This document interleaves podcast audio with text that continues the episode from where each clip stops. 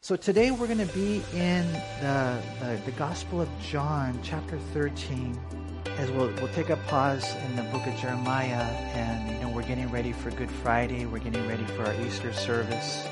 And today I want to go over a study with you called The Purpose of Christ.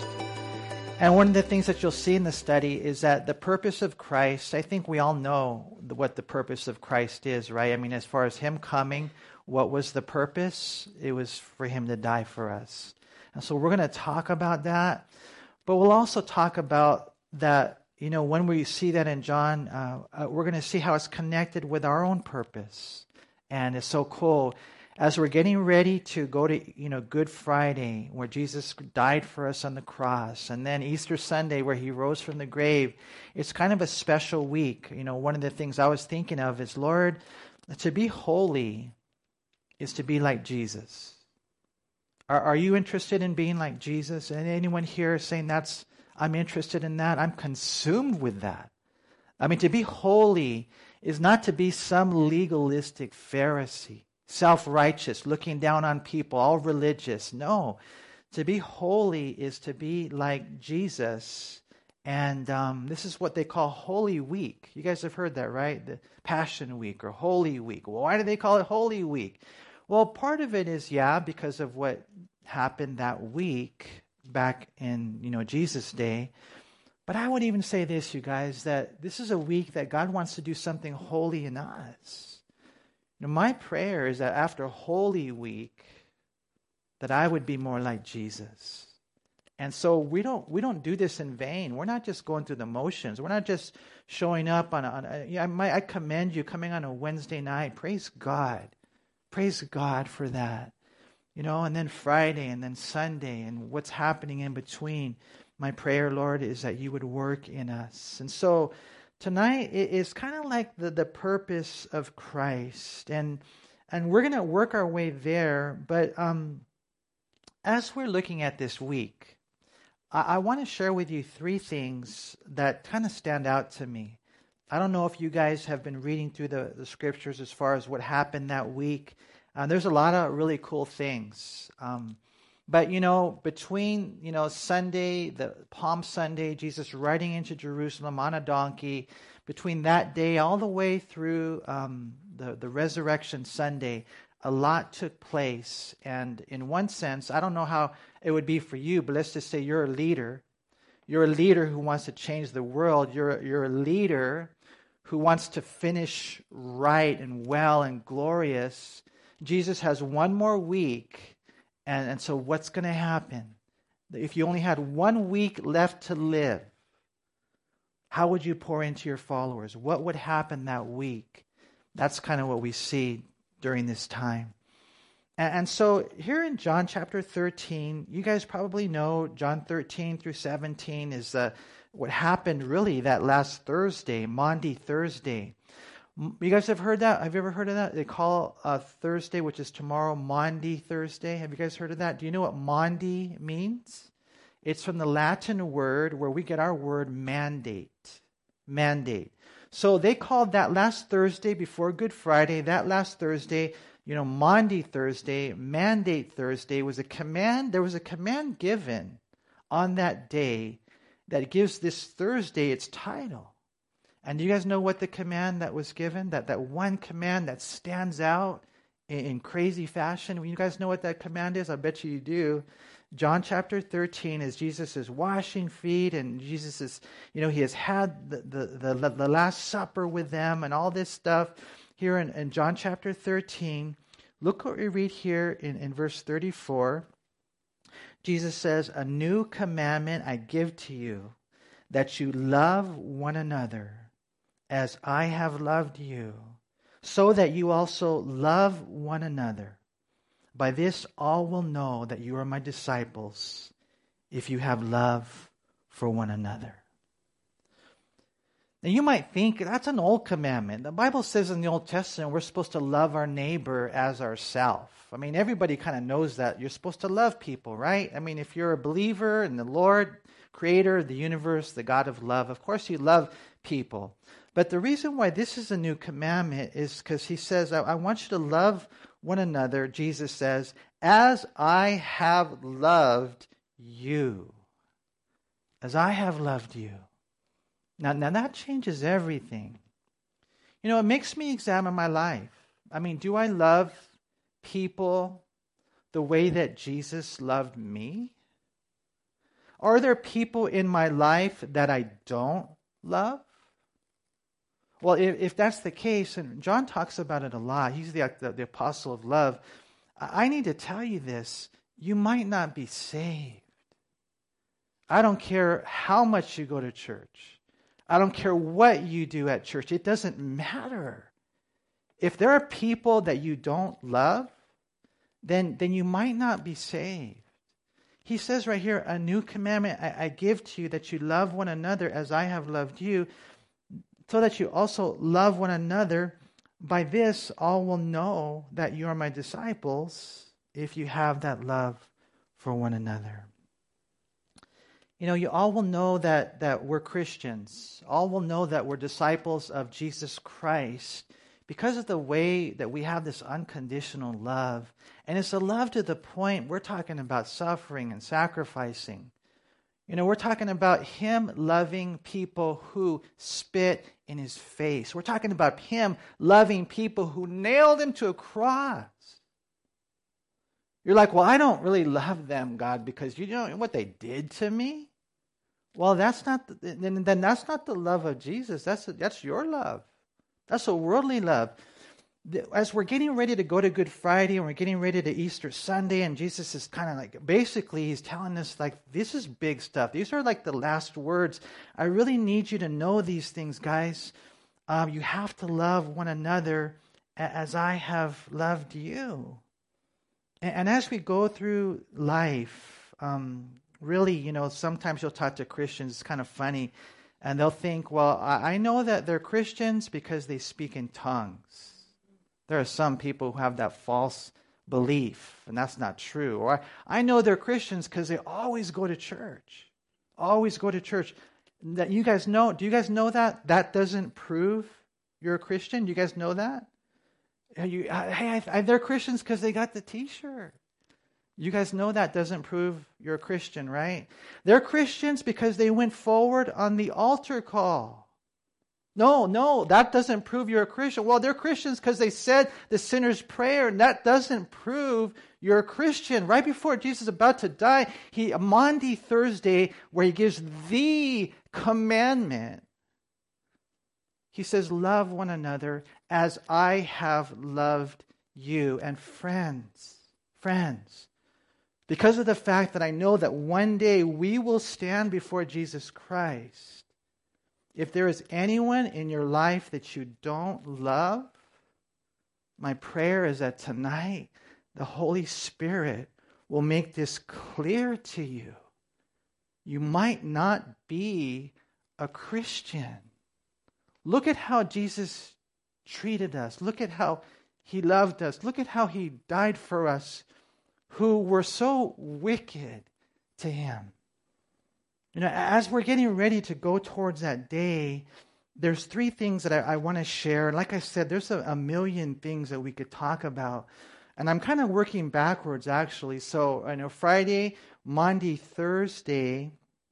And then if you come back, one of the things that you guys will see, and, you know, like you know the harmony of the gospels and what happened in those different days you're going to have different views on that now i base my chronology of that week on uh, a, a, masterful work by this guy named A.T. Robertson. It's called The Harmony of the Gospels. And so, you know, but he's not, you know, sometimes scholars even differ on when things happen. But here's the, the Thursday uh, where we had that great commandment Maundy, Thursday, right?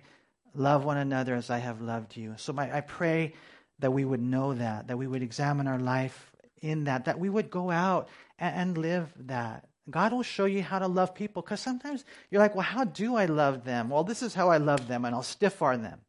That's my way of loving them. Okay, maybe, I don't know, it's between you and the Lord. Maybe that's your way of loving them. All, all I'm saying, though, is check with the Lord because maybe that's not what he wants you to do.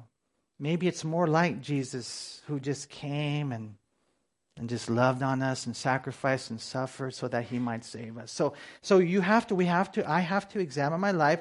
You got that Thursday. Now according to A.T. Robertson, Wednesday there was nothing going on, but some people believe there was stuff going on. Um, it's up to you. So and then and then Tuesday was a very busy day. I want to take you to Mark chapter 11. And I just want you to kind of turn through your Bibles a, a little bit.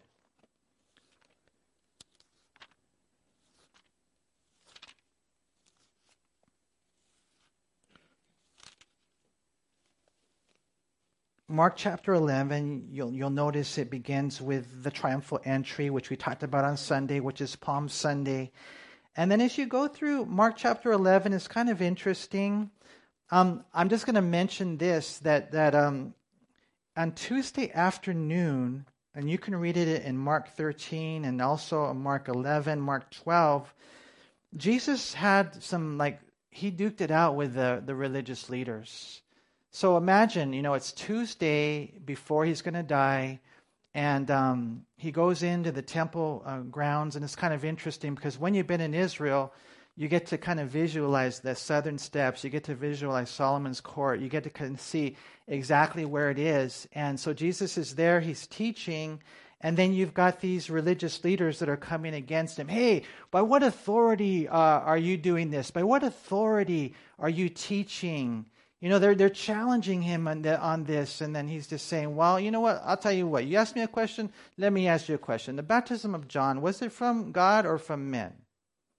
And so the religious leaders were like, Oh, man, we don't know what to say because if we say it's from God, you know, then he's going to say, Why didn't you listen? If we say from men, we fear the people because they all considered John a prophet. So they said, You know what? I plead the fifth on that. I can't answer that. And so Jesus said, Okay, you, you're, you're a coward and you won't answer?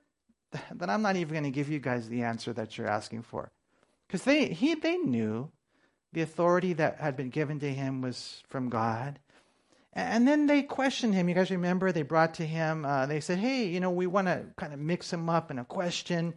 Um, is it lawful to pay taxes to Caesar or not? Now, again, this is like, man, this is a loaded question. You know, because all the Jews, they hated the Romans. They didn't want to pay taxes. It would be like someone coming into the United States of America, and you know, I hate to use any single nation, but no, I shouldn't. So whatever, some foreign nation comes in here and they start ruling over us.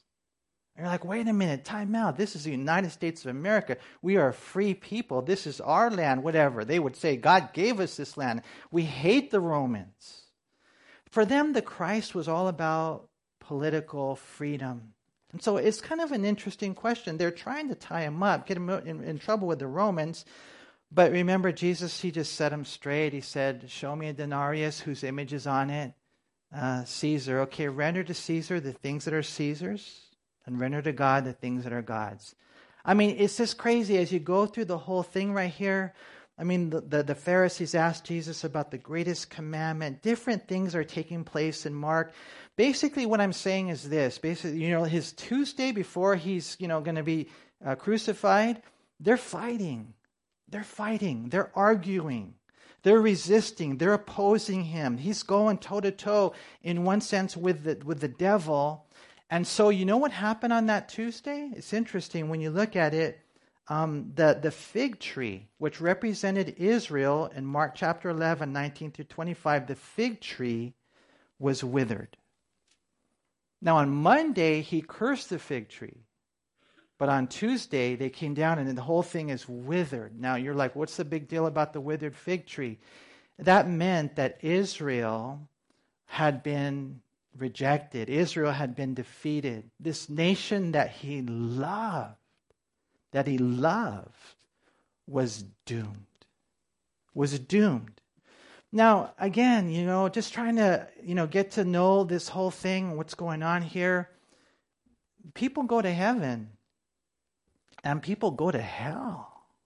It's true, you guys. There are the righteous and the unrighteous. There are those who accept Jesus and those who don't. There are those who are blessed and those who are cursed.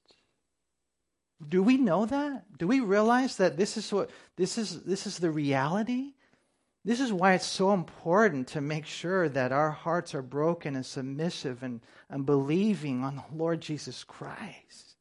This is why it's so important to go back to what we just talked about that you love people. Because if you don't, you might not be among the blessed, you might be among the cursed. This is so important. So all I'm saying is that to me, it breaks my heart that Jesus is there, and you know, you would figure this guy who is God in the flesh, who is love incarnate, who came on this mission, entered in from eternity into time. I mean, you guys know Christmas Day was born, but prior to that, he was conceived uh, and in the womb of Mary, he came, he spoke the greatest words ever spoken, did the greatest works ever done, just completely motivated by love. He did nothing but love people. And here are these religious people that are just opposing him tooth and nail, and there's arguments and fighting, and all this is going on. And so, as a result of that, the, those who had rejected him, the battle, I'll call them the anti believers. I won't even call them unbelievers. I won't call them non believers because that seems a little bit more nominal. No, these are anti believers. They're anti believers. And Jesus, with the fig tree on Tuesday, it's not random that that's there, that it's withered away because the fig tree is representative of, of Israel.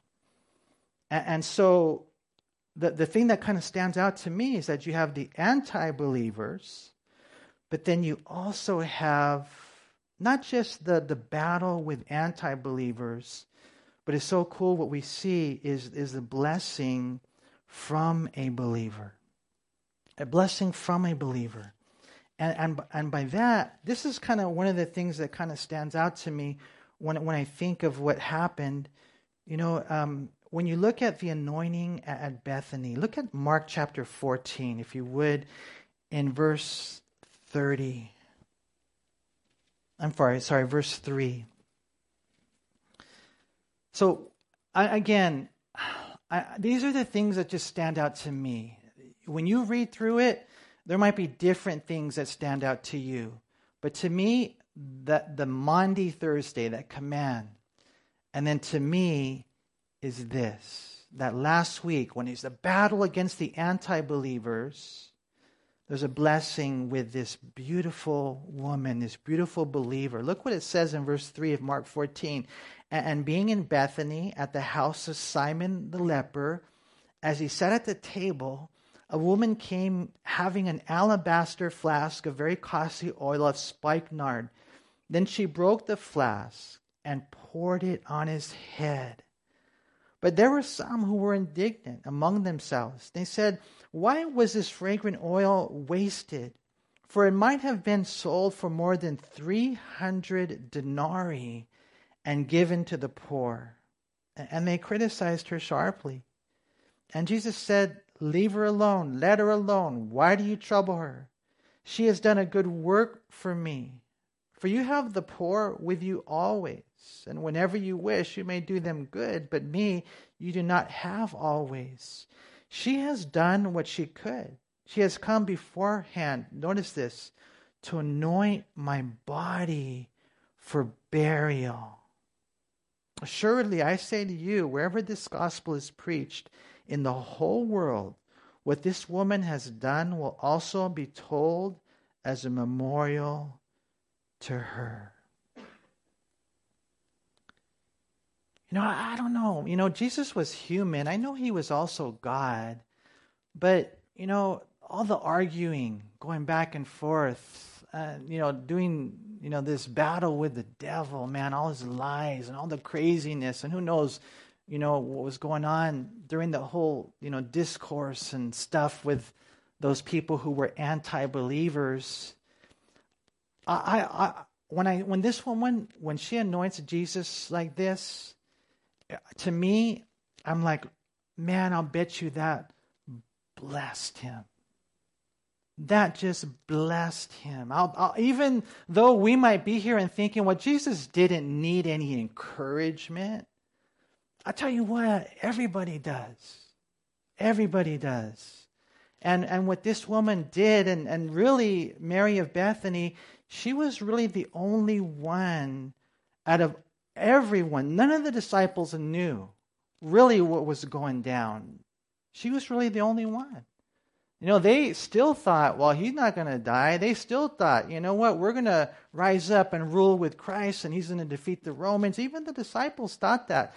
And, and so for Mary to take this and anoint her Lord the way that she did in such a sacrificial way, it, it, it just, it must have encouraged him. Now, the interesting thing about this, some say it was on Tuesday, some say it was on Wednesday, some even say it was earlier days. You kind of got to work it all out on your own. But, but no matter what, this uh, ointment from India, from the root of this amazing plant, was so strong. It was worth, it says right there, 300 denarii. So 300 denarii, a denarii is what you would earn in a day's wages. And so 300 denarii, if you count in weekends or whatever, we're talking almost like what an individual would earn, a, a working man, you know, maybe in a year. So I don't know how much you guys charge, you know, per hour for a year, but nowadays I know with inflation and stuff like that, I mean, it could be, you know, 40, 50, 60,000 dollars. Let me ask you a question. What would you do if you had ointment worth $60,000? What would you do with that? You know, I know some of you here will be like, yeah, buy me a nice car or whatever, and you know, whatever. I don't know what you know your your thoughts are, but all I know is that this this woman, she loved Jesus so much that in one sense she gave it to him, and not only that, she um, some say that she was maybe possessing it as perhaps uh, to be used towards her her dowry. In other words, to guarantee her marriage. And so this woman right here is so in tune with the Holy Spirit, so sensitive to him that you know when the Holy Spirit said, "Mary, I would like for you to take your $60,000 ointment and what yeah, I know you might now be making a decision to stay single for the rest of your life. I want you to take that. I want you to give it to Jesus because he will be encouraged by your worship. And she did it. And she did it. And that stands out to me so much because as I as I I don't know for sure, but some people believe that this ointment, this perfume, whatever. Remember, she broke the flask and she poured it on him, so it's all over his body. There, there's a possibility. Again, we don't know for sure, but some people will say that through the whole thing, through every scourging, every beating, every step of the way, all the way through Calvary, he could smell it. That's how strong this was. Preparing his body for, for burial. You know, and we're going to see as we go through our, our text that there's something about number one and number two and then number three that it's all it's all connected. See, here's the thing, you guys. Jesus is getting ready to go to the cross, right? We know that. He's going to die for your sins, for my sins. Nothing like it. I mean, nothing even beginning to even to be compared to it that that God would take on our sins and the Son would be separated from the Father. You know, uh, nothing like it. That you know, our, our, our he, we've been redeemed by the blood of Jesus, and He rises again just to tell us, hey, I've gutted the grave, I've conquered the coffin, I've defeated death, right? And so we know that we have life as a result of that. So as he's working his way, though, towards this cross, you know what he's doing? He's not only telling them, I'm going to the cross, he's also saying, you need to go to the cross too. That's what he's saying. Along the way, this is exactly what he's saying. I'm about to leave. I'm about to leave and, and go to that cross. But I, you need to know, as my followers, he's telling his guys, that you, we must take up our cross too. And if that means loving your neighbor as, as Christ ha, has loved you, then do it. Oh, but it hurts. Yeah. Do you think the cross felt good? How did it feel for Jesus to experience what he did? Do you think being a loving Christian is going to feel good? No, it, it, probably won't at times. But, you know, looking at this, God's saying, I'm going to the cross, and I don't want to take away from that. Please don't misunderstand me. But there's something about that final week eh, that he, we're also called to do that as well. And, and Mary of Bethany, this is what she does in her worship of the Lord. And so we're working our way backwards Thursday, and then I don't know if it was Tuesday, some say even earlier. But the last one I want to take you to is in John chapter 12.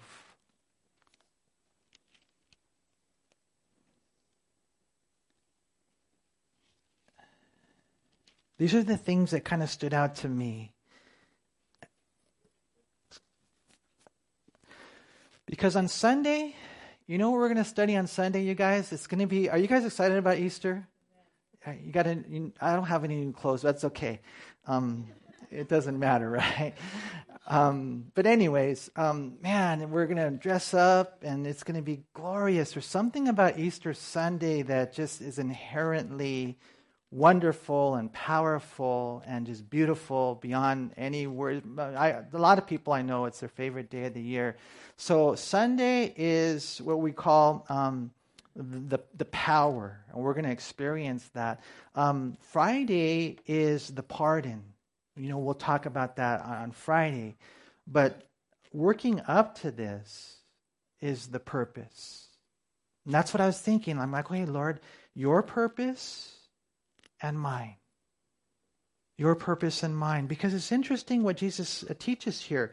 In John chapter 12, look at verse 20. Again, you know, we're still working our way towards that day. And in verse 20, now there were certain Greeks among those who came up to worship at the feast. Then they came to Philip, who was from Bethsaida of Galilee, and asked him, saying, Sir, we wish to see Jesus.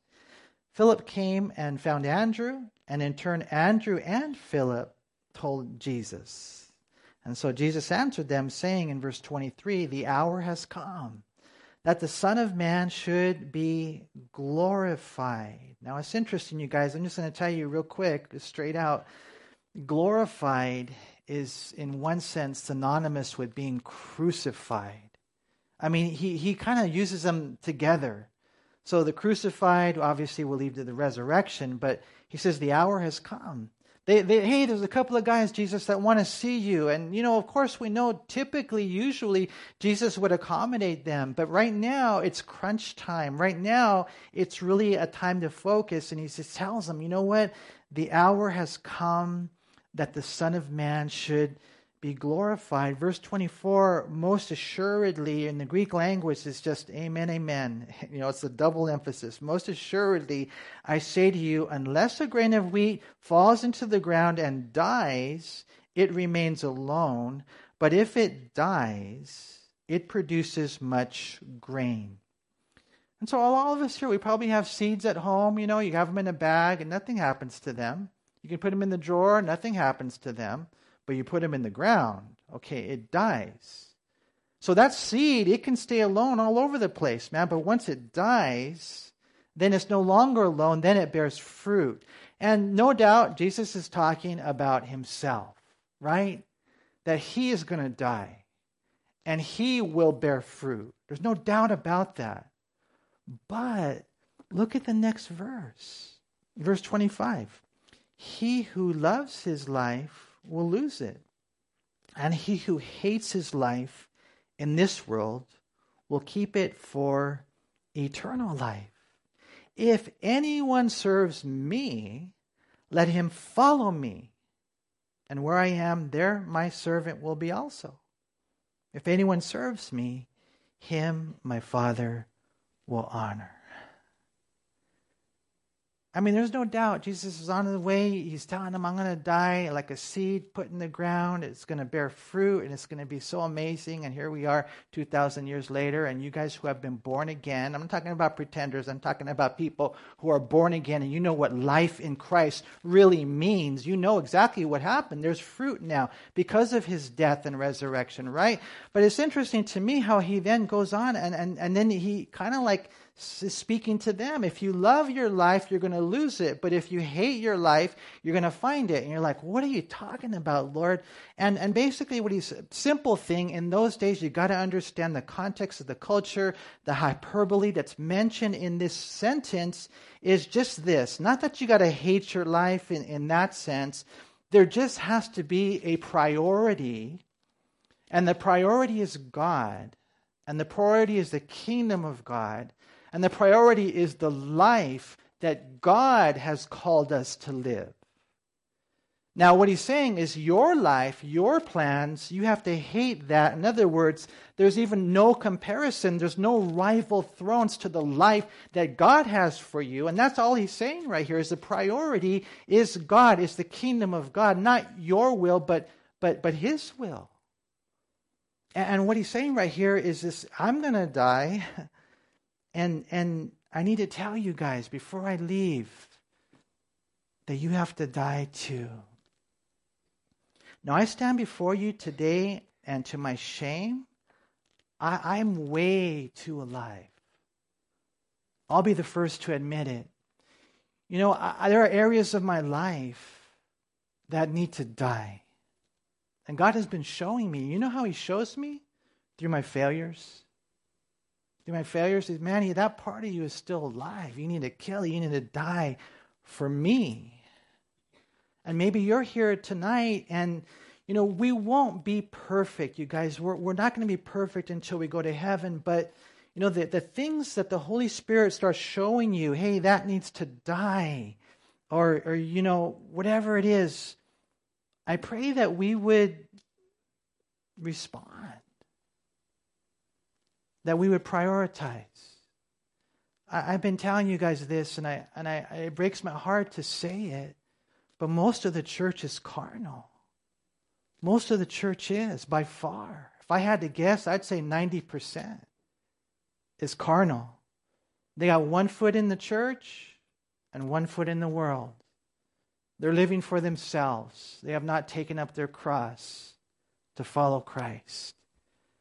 And my prayer is that, you know, God would just get a hold of us and that we would come to that place. Paul said in Galatians 2:20, I've been crucified with Christ. It's no longer I who live, but Christ lives in me. And the life that I live in the flesh, I live by faith in the Son of God who loved me and gave himself for me. It's no longer me. And I keep telling you guys, it's not just less of me and more of him. It has to be none of me and all of him.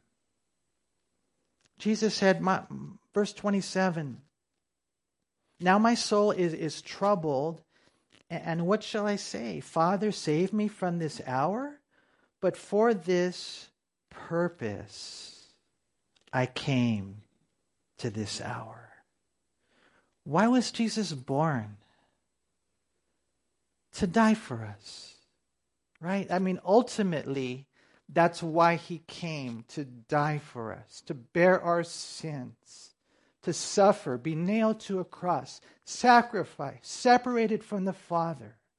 That's why he came. That was his purpose. You know what? He's going through the struggle. Oh man, my soul is troubled. And, you know, there's that humanity part of him just being honest. You know, and I don't know if he's talking to himself or talking to the disciples, What shall I say? Father, save me from this hour. Oh, Lord, save me. I don't want this. No, he says, This is the reason that, that I came. Now, now, in all fairness, Jesus' purpose was two things. Um, it was what I would call a teaching and a reaching ministry. So in Luke 4, verse 43, he said to them, I must preach the kingdom of God to the other cities also because for this purpose I have been sent. And so they wanted him to stay in one town, and Jesus said, No, I got to go to the other towns because that's the reason I've been sent. That's the purpose. And so uh, it's important for us to know this about Jesus that he is our teacher with a capital T. As a matter of fact, so strong is this purpose in Jesus' life that he's the only one we should ever give that special title to. Who's your teacher? Jesus.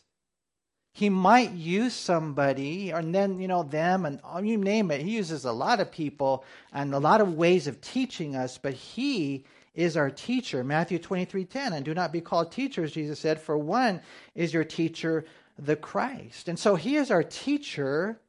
As we read the Bible, not just the red letters, all that we have in the Word, He teaches us the New Testament is apostolic, meaning it's linked to Jesus, so it's still Him teaching us because He told them and then they tell us. It's Jesus who's teaching us, right?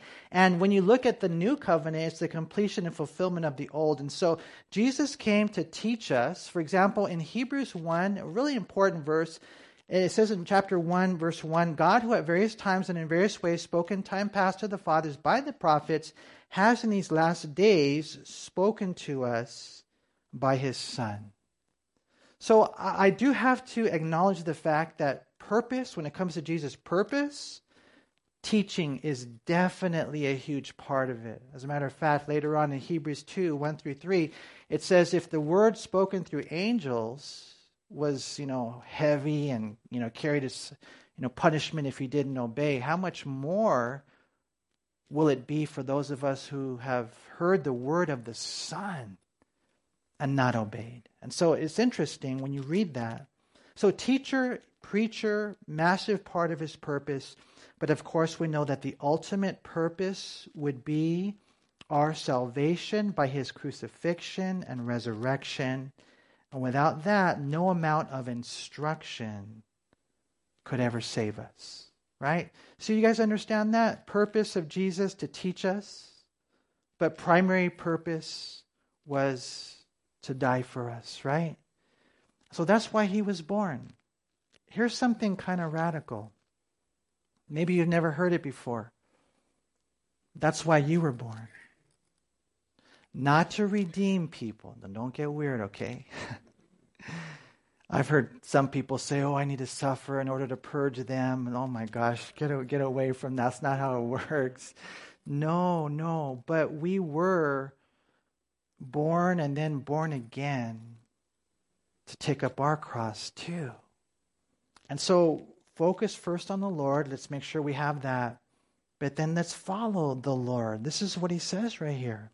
This was his reason. Hebrews 2:14 inasmuch then as the children have partaken of flesh and blood he himself likewise shared in the same that through death he might destroy him who had the power of death that is the devil. I like that. He's going to defeat the devil, destroy the devil. How? By his cross and resurrection.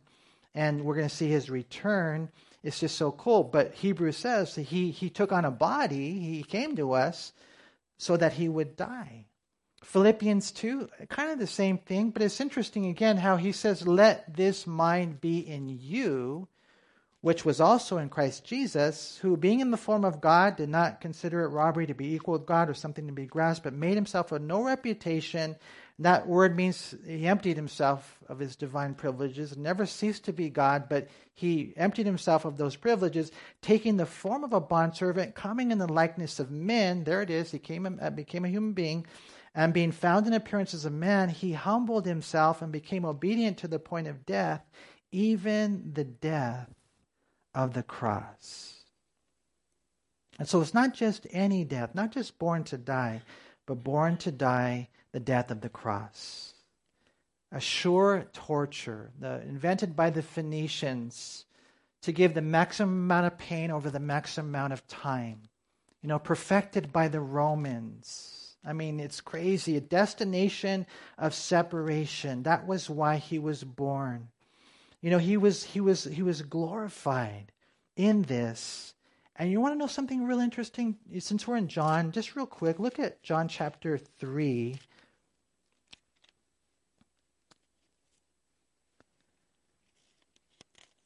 And look at verse uh, 14. He says in John 3:14, "And as Moses, Moses lifted up the serpent in the wilderness, even so must the Son of Man be lifted up." Now, now, you know, you might look at that and, and you don't realize that he's talking about the cross, but he he is. It's taken from Numbers chapter 21 when the people were complaining about about Moses and about God and so these serpents came, they bit the people and they were dying and so they said, "Oh Moses, sorry, will you pray for us?" you know, and the Lord told Moses, "What I want you to do is I want you to to, to take a, a rod and put a, a brass serpent on it, and then, you know, I want you to put it out there. And basically, if anyone looks at it, then they'll be healed, they'll be saved from death. Interesting thing when you think about that. And so, um, I, I don't know, uh, you're, you're wondering, well, what does that got to do with Jesus? And basically, what we find is that Jesus was, was also lifted up. Did you know that on the cross, he would be 12 feet up? That's you guys remember? Have you seen the cruci- the the Passion of the Christ with Mel Gibson? and they put the cross in that in that hole, and he's way up there. The historians tell us that the cross beam was nine to twelve feet up in the air. And what that picture is, is of Jesus being lifted up in order to die for us. And so when you look at this, man, our purpose, this was his purpose to be lifted up, to be glorified, to be crucified, that was his destiny. And so I thank God that, that he died for us. You guys glad he died for you? Are you guys glad? Because, you know, man, you guys, I, I don't know all of you. Some of you I know, and I know the sins. Oh, Lord, forgive them, Lord. You know, and some of you I don't know, I'm thinking, oh Lord, it might even be worse for, for that brother or that sister. You just never know. But you know what? When God looks at you, because you, you put your faith in Jesus Christ, He sees no sin. No sin. No sin. Why? Because He died and you put your faith in Jesus Christ. You're covered with the righteousness of Christ. We are perfect in position. And that's just an awesome thing to think so, you know, thank God for the cross. And you're looking at this whole thing and you're like, okay, well, how does it all fit together? Well, I think that the, the last thing I'll mention right here before before we close is I, I, I, you know Jesus in the in the Garden of Gethsemane. You guys remember when he was sweating drops of blood, hematidrosis, the blood's coming through his sweat capillaries. I mean, he's just praying like crazy and crazy. He's having this battle. He's praying, Father, if it's your will, let this cup pass from me. But remember what he said? Nevertheless, not my will, but thy will be done. When was the last time you prayed that? When was the last time you prayed that? Where there is a cross in front of you, because that's the first thing. Maybe you're not even there yet. Maybe you're here tonight and you don't even know about the cross that God has called you to. What's your cross? But, but if you do know about it, this is, this is what God's calling you to do. Oh, no, anything but that. Yes, that. Then you're praying, not my will, but thy will be done. And as you're there, you know, we're following him. What I'm thinking is everything we talked about loving your neighbor as Christ has loved you you're taking that $50,000 ointment or whatever, your dreams of the future, and for her was getting married. And I know you guys, I understand single people. I know you want to get married. I'm not trying to get in the way of that. I pray God will bless you in getting married. But is that your God? Or is God first? Because she surrendered, she laid it all down. And it's interesting because a lot of people would tell you as she anointed the body, it was also kind of symbolic, not to get weird too much, but it was symbolic of serving the body of Christ. That's what we do in church. Huh. I mean, that's what happens when you follow the Lord. And then here you have us coming to this place where Jesus' purpose was to die And as he's saying it there, this is my purpose. It's like the very next syllable is, it's yours too, Manny. I'm with you guys. I'm with you. I am not exempt from this. I'm having a hard time staying on the cross. Pray for me. But let's do this together. You know, this is a song I'll close with. It's a song by Hillary Scott. And I, I, was listening to it today, and it just came on a couple of times, and I was like, Lord, I, I feel like, I sense like this is kind of what you're trying to tell me. Because I know not only is it something that you guys are, are called to do, like in the future, but it, uh, man, I think of some of the trials that some of the people are in in the present, like right here, right now, and it's not easy. And that's what this song talks about. She says this I'm so confused. I know I hear you loud and clear. So I followed through. But somehow I ended up here. I don't want to think, I may never understand that my broken heart is part of your plan. When I try to pray, all I've got is hurt and these four words Thy will be done. Thy will be done. That was the victory there in the Garden of Gethsemane. As far as I'm concerned, that was where the battle was won. Where? On your knees. On your knees. It won't happen there in the middle of the moment, and it won't even happen here. It's up to you what you do with it now. As God calls you to a cross and you're willing to go forward and you're battling, Lord, no, Lord, yes, you come to those four words. Because we're living in the last of the last days, you guys, and I have to tell you, you know, being, I was watching the news, what's going on in Israel and all this turmoil. We were just there. We were just there on the Temple Mount not that long ago. Uh, I'll, uh, Al-Aqsa mosque right there, you know, to the left. It's not the Dome of the Rock, but the one on the side of it. You would never figure that you would have Jewish, you know, enforcement up there, but it's just crazy what's going on. And then you watch the news from a Western perspective. For the most part, it's just it's anti-Israel. They're not telling the people why the soldiers are going in there. All they're saying is the soldiers are going in there. And so all this unrest, and then you got you know America meeting with Taiwan and China meeting with Russia, and just all the things that are happening. I'm just saying that the church that's living in the last of the last days, that's us. We need to be stronger. We need to be committed. And so I pray you guys we would have that heart